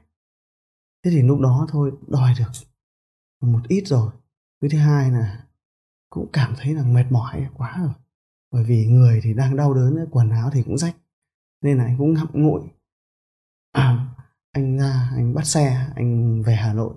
Và từ đó đến giờ anh cũng gần như là anh cũng không bao giờ anh để ý đến số tiền đấy nữa. Nhưng cái câu chuyện thì anh vẫn nhớ nguyên. Bởi vì nếu không may mắn thì có lẽ là anh cũng không ngồi ở đây anh anh chia sẻ với Việt Anh và chia sẻ với quý vị khán giả được đấy. bởi vì là nếu mà không phanh kịp, không tránh kịp, không phanh kịp thì có lẽ là húc phải cái xe công đó thì không biết chuyện gì nó sẽ xảy ra thì đây là cái đơn hàng đầu tiên của anh, nhưng mà là cái đơn hàng mà nó là nhớ đời đấy. thế thì lúc này có lẽ là sẽ có rất nhiều người nếu mà không đủ sự kiên trì, hoặc là không đủ sự cái rèn không đủ sự rèn rũa trước đó thì rất dễ có thể là là bỏ cuộc. Nhưng mà anh thắng thì vẫn kiên trì bắt đầu tiếp tục tìm kiếm khách hàng và đã dần dần có những khách hàng. Đầu tiên cũng chỉ tiếp theo cũng chỉ là vài triệu thôi và mình cố gắng mình đáp ứng tốt mình làm tốt và được khách hàng gọi là đặt lại Đấy, đặt lại thêm những cái lần tiếp theo. Rồi có những khách hàng khác lại tìm đến lại có duyên gặp thì bắt đầu là bắt đầu mở rộng khách hàng. Và từ đó thì chắc khoảng độ 3 4 tháng thôi. 3 tháng gì đó thì khách hàng cũng đã tương đối là là ổn. Đấy. và công ty cũng đã là gì? Dần dần là gì? Ổn định về mặt tài chính. Và anh bắt đầu chuyển văn phòng ra khỏi nhà trọ và đã thuê một cái xưởng nhỏ nhỏ kết hợp làm văn phòng luôn. Thì đấy là cái giai đoạn đầu này là cái giai đoạn mà khó khăn nhất đấy. còn sau đó thì vẫn có rất nhiều khó khăn đấy. vì là nguồn lực nói là nó tốt hơn trước rất là nhiều, nhưng mà cũng vẫn là rất là khiêm tốn, vẫn phải chắt chiêu nên là anh em anh là gần như gần như vẫn phải làm rất là nhiều thứ, làm mọi việc và làm 16 20 tiếng liên tục hết tháng này qua tháng khác là chuyện rất bình thường, đằng đẵng như thế và em anh cũng phải lặn nội là gì cầm quân đưa anh em đi công trình. Và có những cái lần mà bị những cái cái cái, cái linh kiện bị những cái sản phẩm mình mang đi nắp mà nó nó rơi vào không may nó rơi vào chân còn uh, chảy máu rồi thì còn sưng vù lên nhưng vẫn phải băng bó tự băng bó lại và cố để nắp cho khách hàng để giao cho khách hàng bàn giao cho khách hàng đúng hẹn. Sau đó thì bắt đầu mới lại về Hà Nội vài ngày sau mới về Hà Nội bắt đầu. Nó mới lại thuốc thang rồi mới chữa trị. Đấy là những cái cái cảnh mà anh phải nói thật luôn là đã phải trả giá để có được những kết quả bước đầu và phải trả giá để có được uh, intake và có được một chút thành công như ngày hôm nay. Đấy. vâng em thấy là trong hành trình phát triển như vậy chắc chắn nó sẽ qua rất nhiều cung bậc. Và em có một đặc điểm em nhận thấy là bản chất khi mình là người vận hành doanh nghiệp hoặc mình là thuộc đội ngũ vận hành doanh nghiệp thì mình cũng sẽ phải phát triển rất nhiều để theo kịp cái đà phát triển của doanh nghiệp của mình trong câu chuyện của anh thì anh và các cộng sự của mình có đã thay đổi và phát triển như thế nào trong suốt cái hành trình như vậy từ những cái đơn hàng đầu tiên thì có ừ. lẽ là mình phải làm rất nhiều tự trực tiếp làm cho ừ. đến bây giờ chẳng hạn mình sẽ phải làm những công việc khác hoặc những công việc không tên hay sao đó ừ. thì cái hành trình phát triển này nó như thế nào anh cái hành trình mà uh, xây dựng cái doanh nghiệp của anh ấy thì anh xuất phát điểm như anh vừa chia sẻ rồi chưa ngày nào được làm quản lý cả. Vâng đúng rồi. Chưa em ngày nào được làm quản lý nên là kiến thức về quản lý về quản trị gần như con số không. Thế thì đang làm nhân viên mà bước sang là mở doanh nghiệp Đấy, và được đặt gọi là vào vị trí giám đốc. Thế thì lúc này là thiếu vô vàn kiến thức thiếu mọi thứ. Nhưng mà anh thì có một cái tinh thần học hỏi nó rất là cao đấy.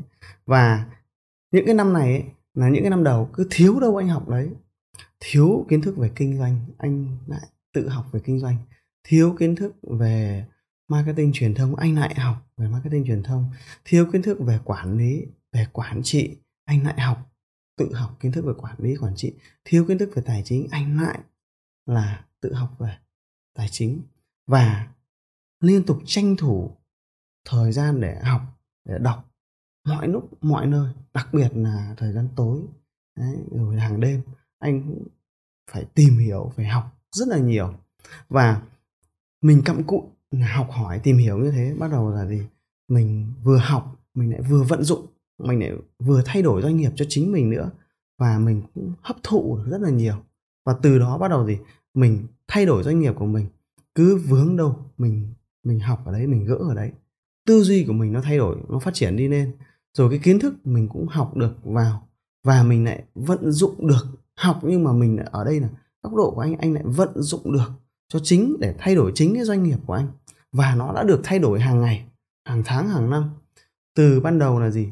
Không có nhân viên và dần dần là có có nhân viên, rồi có ít nhân viên, rồi sau đó thì có rất nhiều nhân viên. Thì mình mình có kiến thức mình phải nâng cái kiến thức theo năm tháng thì mình mới mới quản trị được. Và đặc biệt là gì? Ban đầu thì có một công ty thôi, nhưng mà sau này mình mở rộng các cái công ty khác liên quan đến cái hệ sinh thái, mở rộng hệ sinh thái liên quan đến các công ty con, liên quan đến các công ty thành viên, rồi mở rộng chi nhánh, mở rộng nhà máy, thì tất cả cái đấy để làm được thì đều phải học. Đấy. và ngoài cái việc học ra thì bắt đầu là kêu gọi đội ngũ kêu gọi anh em kêu gọi người cộng sự về để chung tay cùng. Mỗi anh em gánh vác một góc độ. Ví dụ như là có anh em thì gánh vác về mặt sản xuất có anh em thì gánh vác về mặt uh, kỹ thuật công nghệ có anh em thì gánh vác về mặt kinh doanh vân vân. Đấy thì bắt đầu là gì? Uh, mình bắt đầu giảm được những cái cái cái việc đấy đi và giao được cho anh em. Đấy, phân quyền và giao được cho anh em thì anh em có nơi để tỏa sáng mà mình giao được đi cho anh em thì mình cũng có thời gian để mình lại tiếp tục học tiếp tục nâng bản thân mình lên về mặt tư duy tư tưởng này đấy rồi thì tiếp tục học để nâng cái khả năng về quản trị nâng các cái kiến thức về quản trị đấy, để mình có thể quản trị được mang tính chất gọi là cái tầm nó vĩ mô hơn đấy. Vâng. thì đấy là cái mà hành trình mà anh anh nâng bản thân mình lên và anh đã nâng cái doanh nghiệp cùng theo như thế bởi vì có một cái đặc điểm nó như này này. Thường nhé là người lãnh đạo đấy, người lãnh đạo cao nhất ấy là chốt chặn của doanh nghiệp. Đấy.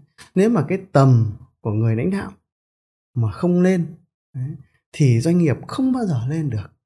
Cái năng lực của người lãnh đạo mà không nâng được lên thì cũng không bao giờ cái người lãnh đạo nó nâng được doanh nghiệp lên. Nên là gì? Muốn nâng doanh nghiệp của mình lên thì mình phải nâng cái tầm của mình lên nâng cái tư duy của mình lên nâng cái tư tưởng của mình lên nâng cái trí tuệ của mình lên nâng cái kiến thức của mình lên nâng cái khả năng về quản trị của mình lên phải nâng rất nhiều nhiều thứ. Chung quy lại là nâng cái tầm của người lãnh đạo. Đấy, lên thì doanh nghiệp mới lên theo được. Thế còn hiếm khi mà gì cái tầm của mình thấp mà doanh nghiệp của mình lại ở tầm cao được khó lắm gần như không thể Vâng, em nghĩ đấy là một lời khuyên mà em cũng sẽ ờ, sẽ cảm thấy rất là bổ ích bởi vì em cũng ờ, trải qua hành trình thì em cũng nhận thấy là mình luôn luôn phải phải tiến bộ và công việc của mình sẽ thay đổi, sẽ biến đổi.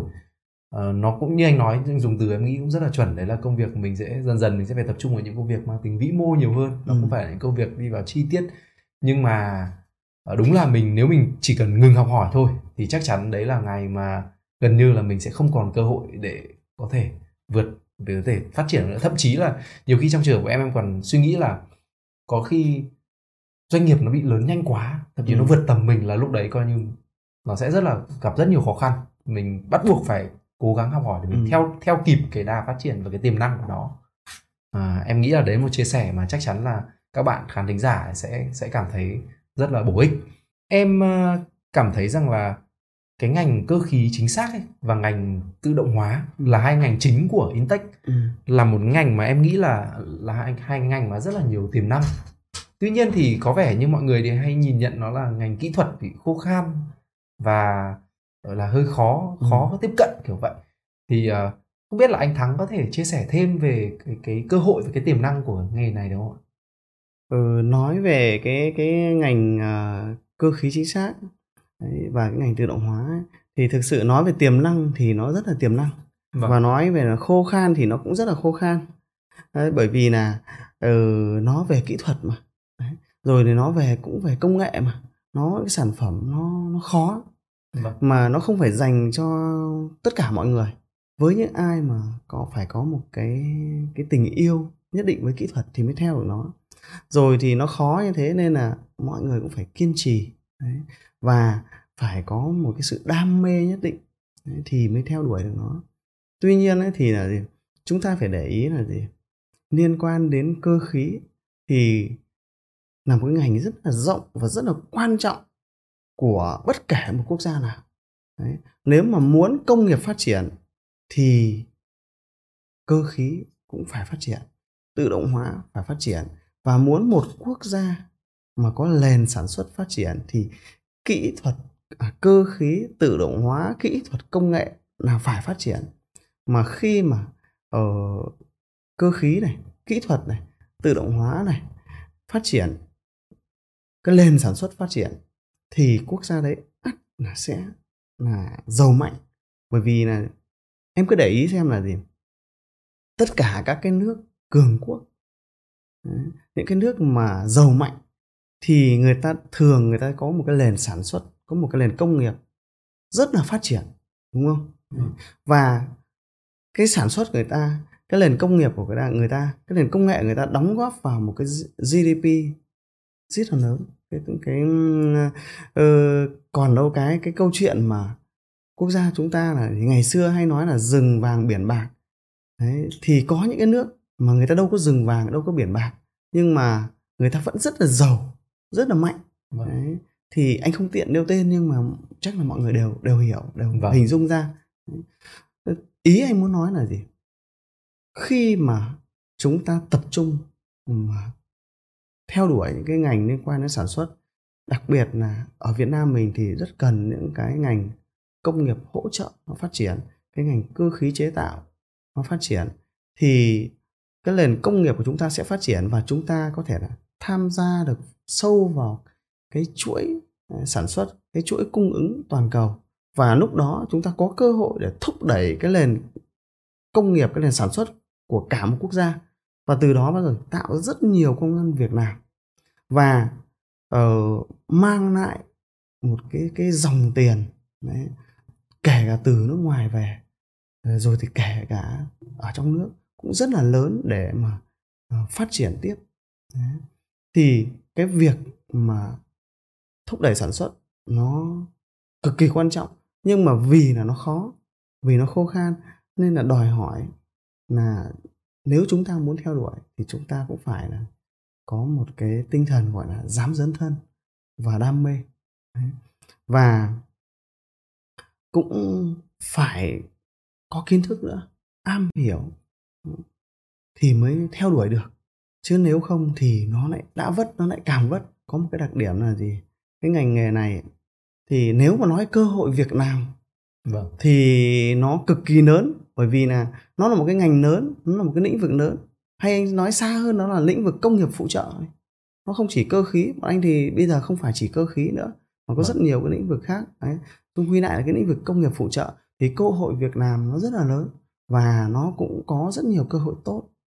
Tuy nhiên ấy, là có một cái đặc điểm để khởi nghiệp thì lại chúng ta lại phải cân nhắc. Đấy. làm sao mà để có một cái sự phù hợp nhất định. Bởi vì cái ngành này ấy, để khởi nghiệp thì nó là cái một cái ngành khó. Và nó cũng phải đầu tư rất là lớn về mặt tài chính và về mặt uh, gọi là kỹ thuật công nghệ. Và nó đã khó rồi thì đòi hỏi chúng ta cũng phải dám dấn thân nữa phải chịu được được khổ nữa vâng vì nó đòi hỏi một số cái yếu tố nó như thế nên là anh em mà muốn khởi nghiệp thì cũng phải hết sức là cân nhắc Đấy. và phải đánh giá được nó tuy nhiên ấy, thì là cơ hội thì luôn luôn có Đấy. chỉ có điều là gì chúng ta có biết nắm lấy hay không và chúng ta có những cách làm có những cái hướng làm cho nó phù hợp hay không Đấy. bởi vì là gì mỗi cá nhân sẽ có những cái ưu điểm có những cái thế mà thế mạnh riêng. À, làm sao chúng ta phải vận dụng được các cái ưu điểm vận dụng được các cái thế mạnh và khắc chế được các cái nhược điểm thì mình mới theo đuổi được mình mới vào được. Còn đâu nếu không thì chúng ta sẽ rất là vất vả và tốn rất nhiều nguồn lực nhưng mà cái kết quả có thể nó lại không như mong đợi. Và cái ngành nghề này thì phải nói là luôn là nó cũng là còn cái đất diễn hay còn cái cơ hội phát triển ở tương lai rất là dài. Vâng. Vì đất nước chúng ta còn phát triển công nghiệp của chúng ta còn phát triển. Đấy nên là những cái ngành này vẫn đang được giúp thúc đẩy. Vì anh nằm trong ngành trong nghề anh biết vẫn đang được thúc đẩy đang được quan tâm. Đấy. thậm chí là bây giờ là gì đang chuyển dịch cái chuỗi cung ứng toàn cầu. Có sự dịch chuyển rất là lớn. Và những cái đối tác nước ngoài những cái tập đoàn lớn người ta cũng đang là vào Việt Nam hay là chuyển dịch sang Việt Nam rất là nhiều.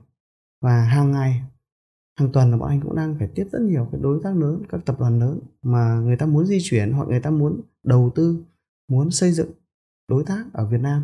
Thì đấy là những cái cơ hội ở hiện tại và tương lai nó cũng rất là lớn.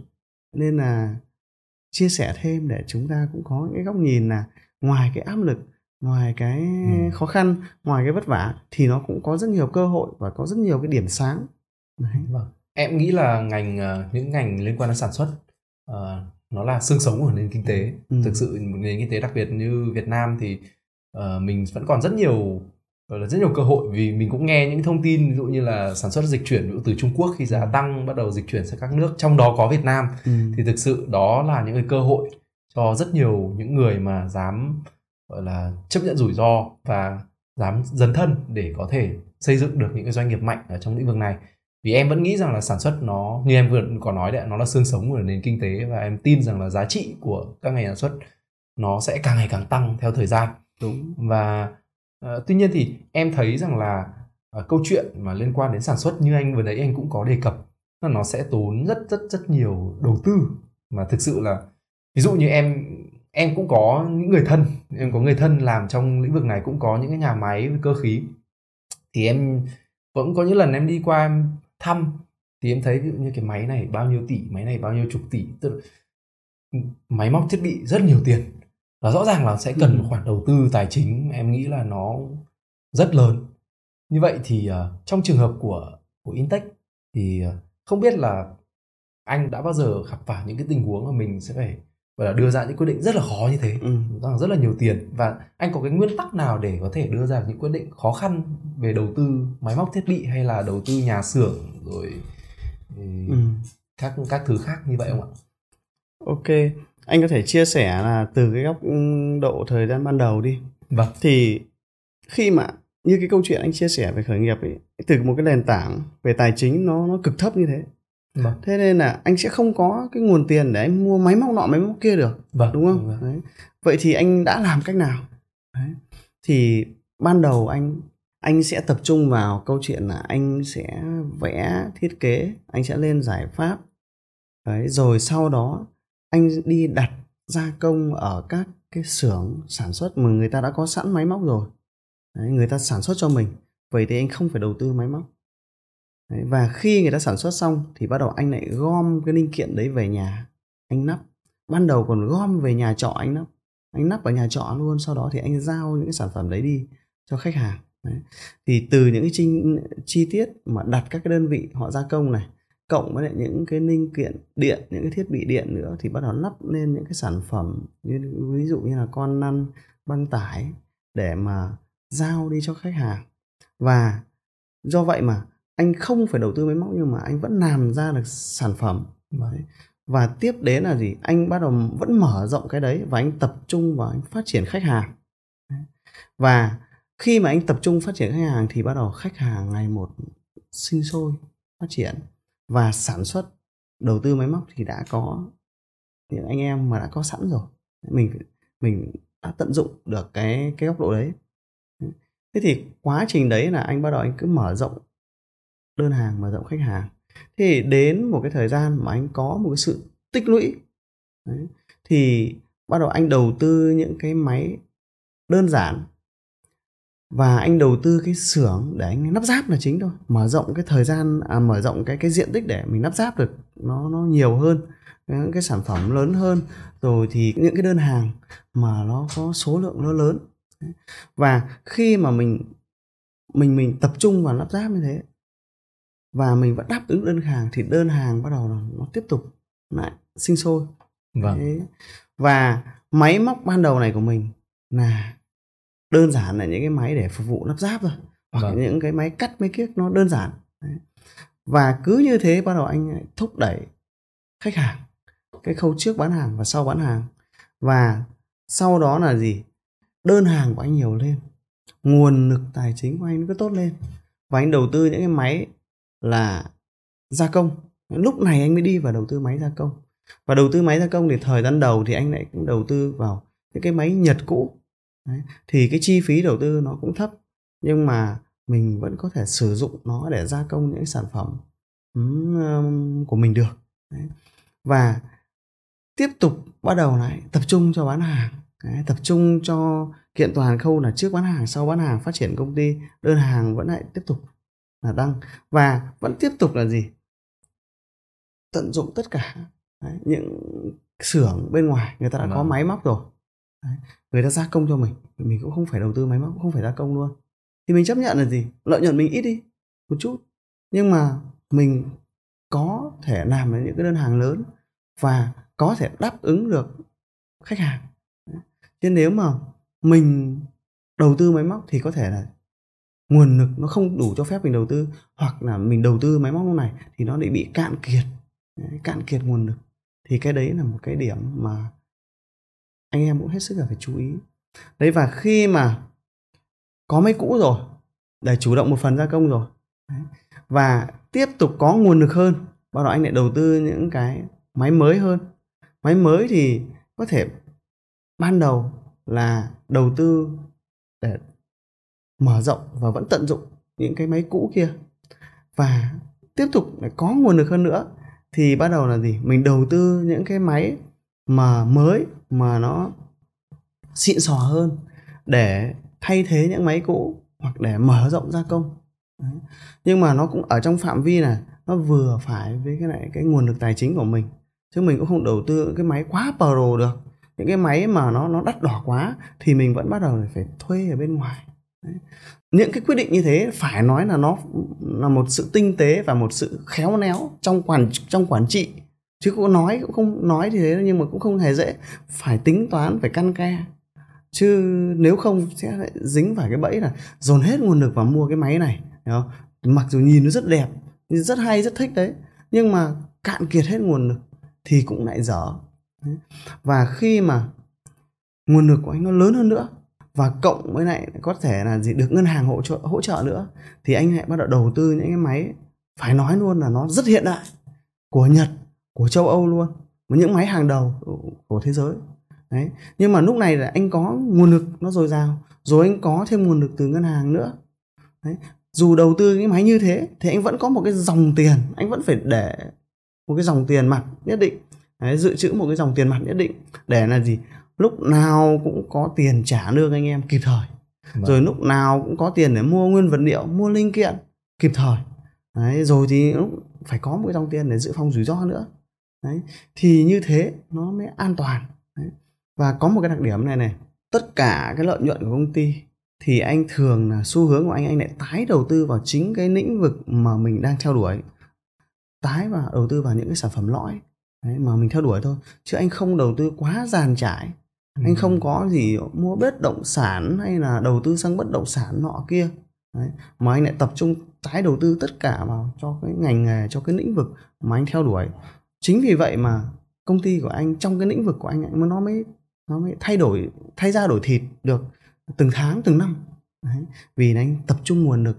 Cái điểm này cũng cực kỳ quan trọng. Bởi vì rất nhiều anh em thì cũng có một chút nguồn lực thì cũng lại bắt đầu phân tán đầu tư nọ đầu tư kia hết rồi thì thứ hai nữa là gì? Mua nhà mua cửa mua bất động sản rồi găm để găm để thủ nọ kia. Thì câu chuyện đấy thì nói chung là mỗi anh em có mỗi chiến lược thôi. Nhưng vâng. đối với anh thì anh không anh không có có có miên man sang đó mà anh tập trung anh đầu tư vào những cái sản phẩm lõi những cái công nghệ lõi rồi đầu tư vào đội ngũ đầu tư vào năng lực sản xuất. Đấy rồi đầu tư vào để nâng bản thân mình lên. Đấy, đầu tư vào xây dựng công ty để nó ngày một này nhìn nó sạch đẹp hơn chuyên nghiệp hơn rồi thì môi trường làm việc nó tốt hơn rồi thì uh, tuyển dụng được những anh em là có năng lực tốt hơn về cùng xây dựng thì công ty nó ngày một nó sẽ phát triển được nó thay ra đổi thịt luôn đấy vâng. em nghĩ là cái uh, quyết định đấy cũng không phải là thứ mà ai cũng sẽ dễ dàng lựa chọn ừ. vì em nghĩ là uh, câu chuyện ai cũng uh, sẽ có những cái mong muốn và cái con đường riêng của mình ừ. nhưng mà em rất là thích cái quan điểm của anh về câu ừ. chuyện là uh, mình nên tập trung vào những gì mà mình giỏi nhất và mình nên tập trung làm nó càng ngày càng tinh hơn nữa bởi ừ. vì luôn luôn có thể giỏi hơn đúng không anh? Ừ. Mới lại có một cái đặc điểm này nữa là anh anh thì đang liên tưởng đấy là nó có khả năng là gì do một phần là gì cái cái cái triết lý kinh doanh của của của công ty anh rồi cái định hướng cái chiến lược của công ty anh nó rất rõ ràng là bọn anh muốn tập trung vào cái lĩnh vực này, cái ngành nghề này, là bọn anh muốn tập trung nguồn lực cho nó. Và bọn anh muốn làm những cái điều mà ờ, mà cái sứ mệnh của mình đã đề ra, mà cái, những cái triết lý kinh doanh của của công ty mình mình đã đề ra, mà cái đội ngũ của mình mình đã đề ra. Do vậy mà chỉ có bằng cách là mình tập trung hết nguồn lực vào thì mình mới làm được cái điều đó. Đấy. chứ mình mình không mình không miên man. Thì đấy là một cái yếu tố cực kỳ quan trọng đấy, để mà nó có sự cô động về nguồn lực ừ, em cũng uh, rất chia sẻ cái uh, cái cái suy nghĩ đấy của anh vì em nghĩ là uh, nếu mà mình tập trung thì mình có thể đi nhanh được ừ. và nếu mình dồn hết tất cả tâm trí cộng với là các cái là các cái tài sản của cải những cái thứ mà mình nguồn lực gọi tạm ừ. gọi là nguồn lực của mình ừ. mình dồn hết vào thì mình mới có thể đi đi nhanh và đi mạnh cộng với đi chắc chắn nguồn lực ở đây ấy, thì là nó sẽ là nguồn lực về tài chính này Vâng. đấy nguồn lực về con người này con người cũng phải tập trung vào này rồi thì cái tâm trí của mình này mình cũng phải tập trung vào này thời gian của mình mình cũng phải tập trung vào này nguồn lực nó gồm có rất rất nhiều thế nó nó phải có cái sự cô động của tất cả các nguồn lực vào thì mới làm được đấy. thì nó mới đảm bảo là mình đi nhanh với thứ hai là nó mới giảm rủi ro vâng Ừ. à, nhân nói đến câu chuyện thời gian em có một câu hỏi à, ừ. cũng gần như là câu hỏi cuối cùng đó là em thấy rằng là anh chắc chắn là ừ, thời gian cho anh như anh có chia sẻ là thời gian anh dành cho công việc rất là nhiều đôi khi là 16 đến 20 tiếng. Nhưng mà em tin chắc là mình cũng vẫn luôn luôn phải tìm cách để cân bằng giữa đời sống cá nhân này gia đình nhất là khi mình có gia đình rồi. ừ. ờ, mình sẽ phải tìm cách cân bằng giữa cuộc sống cá nhân và công việc. Vậy thì anh à, làm điều đấy như thế nào Ừ, những cái thời gian mà làm 10, 16 20 tiếng ấy thì đấy là những cái những cái thời gian mà ờ, ngày đầu mới khởi nghiệp. Vâng. Thì thực sự là những cái lúc đấy nó không còn cách nào khác cả. Bởi vì mình mình đang không có tiền nên không thuê được người.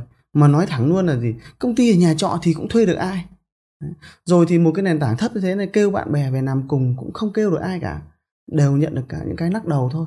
Do vậy mà chỉ còn một cách duy nhất để mà làm được việc thì mình phải tự làm. Để mà mình mà tự làm mà bao nhiêu việc như thế thì chắc chắn là mình phải dành nhiều thời gian cho nó thì mình mới làm được và mới làm hết được và mới mới mới công việc nó mới trôi. Tuy nhiên thì là đấy là cái cái cái thời gian đầu. Còn dần dần thì là mọi cái bắt đầu nó ổn dần thì bắt đầu mình cũng có nguồn lực. Mình ờ, có những cộng sự về thì bắt đầu cũng là công việc cũng đã được chia sẻ đi. Nhưng mà thực tế ra thì anh cũng vẫn giữ được cái nhiệt làm việc nó cũng rất là cao Đấy. Ừ, vẫn là làm việc nó cũng 10, 12, 13, 4 tiếng là chuyện rất rất bình thường. Đấy. Kể cả bây giờ thì đôi khi cũng vẫn 10, 12 tiếng là chuyện rất bình thường. Đấy. Nhưng mà mình có những anh em, có những cộng sự để chia sẻ về góc độ của anh ấy thì là gì? Anh anh nghĩ là anh đang có những góc độ quản trị nó phù hợp. Đó là gì? Ừ, anh ưu tiên những cái việc quan trọng. Đấy, Vâng. mình tập trung mình giải quyết những cái việc quan trọng. Và ờ, anh luôn luôn cố gắng là gì? Giao được việc cho anh em. Đấy, nỗ lực giao được việc cho anh em giao được mục tiêu cho anh em. Và à, động viên khích lệ anh em làm hoàn thành. Thế còn những cái việc gì mà mình không giao được cho anh em thì mình mới phải tự làm. Đấy. và khi mình giao được đi như thế thì mình sẽ có thời gian hơn Đấy, để mình mình học hỏi để mình làm được những cái việc mà mình muốn làm nhưng không có ai làm được Đấy. rồi để mình có thời gian mình mình bao quát công ty hơn mình nhìn nhận được ra các cái vấn đề hơn rồi có thời gian để mình suy nghĩ rằng mình để đấy mình phát hiện ra các cái vấn đề của doanh nghiệp rồi cũng có thời gian để mình hài hòa giữa cái việc gia đình nữa bởi vì anh cũng có gia đình bây giờ là mình cũng phải có thời gian là chăm lo cho gia đình dành cho các con đấy và những cái việc đấy là mình phải khéo léo hài hòa đấy.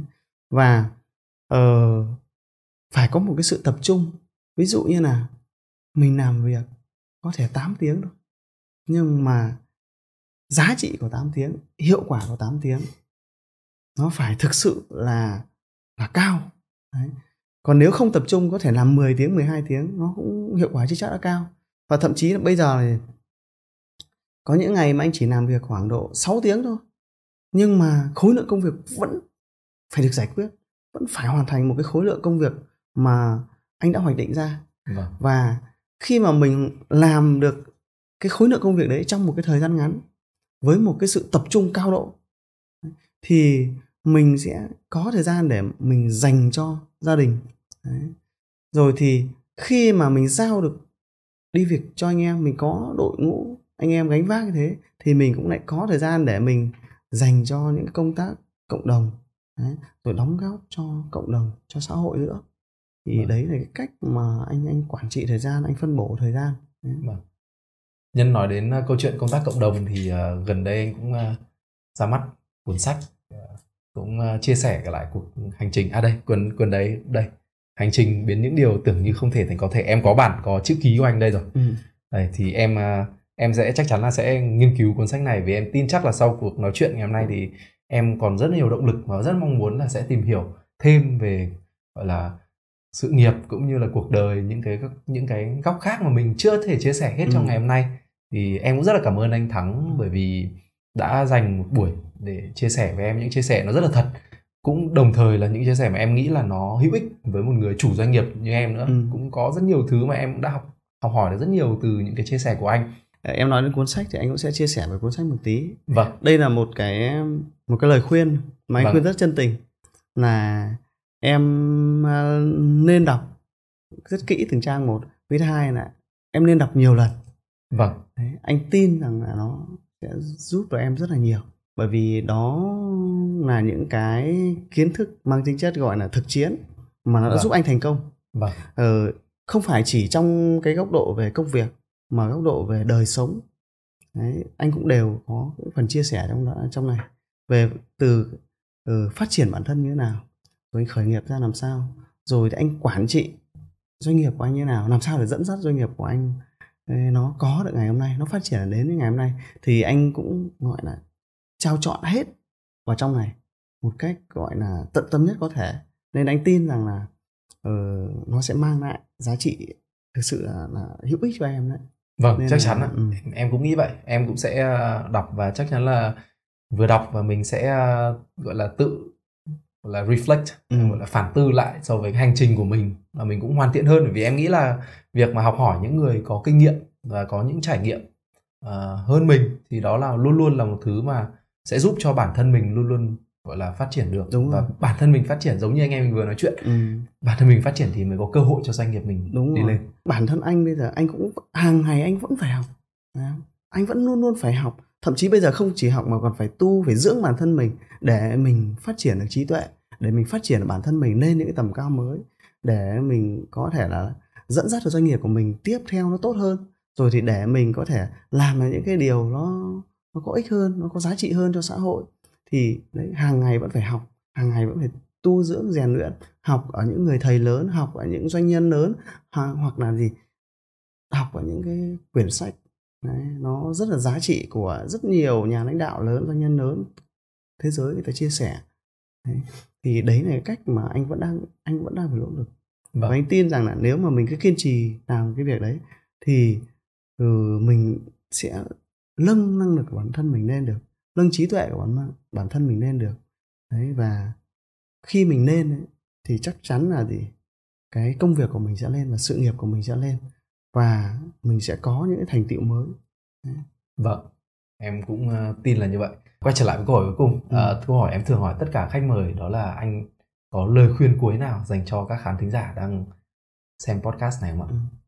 Một cái lời khuyên cuối thì vì là anh mới ra cuốn sách nên là anh cũng muốn chia sẻ một cái thông điệp có thể là rất ngắn gọn thôi, nhưng nó có thể giá trị đối với lại mọi người thì vì là ờ, vừa rồi có ra cuốn sách và thông qua cái giá trị của cuốn sách và thông qua cái hành trình mà anh đã đi thì anh rất muốn chia sẻ với lại quý vị khán giả một câu, đó là gì? Với xuất phát điểm của tôi như vậy, và tôi đã làm được những cái điều mà chính bản thân tôi trước đây là nghĩ mình không thể. Nhưng mà nay thì mọi cái nó đã thành sự thật, và có thể cái kết quả hiện tại nó còn vượt sự kỳ vọng của tôi. Vậy thì tôi muốn nói với các bạn một điều là gì? Tôi có thể làm được điều đó và tôi cũng tin là bạn cũng có thể làm được điều đó thì tôi chúc bạn là luôn kiên tâm kiên trì để thực hiện những cái hoài bão những cái khát vọng của mình Đấy, khi mình kiên tâm thì tôi tin rằng là gì? bạn sẽ chạm đến thành công vâng. Em ờ, rất cảm ơn anh vì lời chúc. Em cũng sẽ coi đó là một lời chúc dành cho chính mình. Và em hy vọng là trong tương lai thì sẽ gặp lại anh Thắng trong những có thể là trong những podcast khác này hoặc là trong các sự kiện hoặc trong các cái hoạt động khác. Và- anh cũng luôn sẵn sàng là để chia sẻ với cộng đồng và cũng sẵn sàng đồng hành cùng với em để chia sẻ đi nhiều nhất giá trị cho cộng đồng Vâng. bởi vì nó gắn liền với lại cái sứ mệnh mà anh đã đã đã, đã định cho mình đấy ở cái giai đoạn này và giai đoạn về sau nữa Vâng. đấy và làm được những điều đó thì anh cảm thấy là mình vui và hạnh phúc Vâng. Ừ. Ok, Em cảm ơn anh rất nhiều. rồi cảm ơn em nhé bắt tay chú cái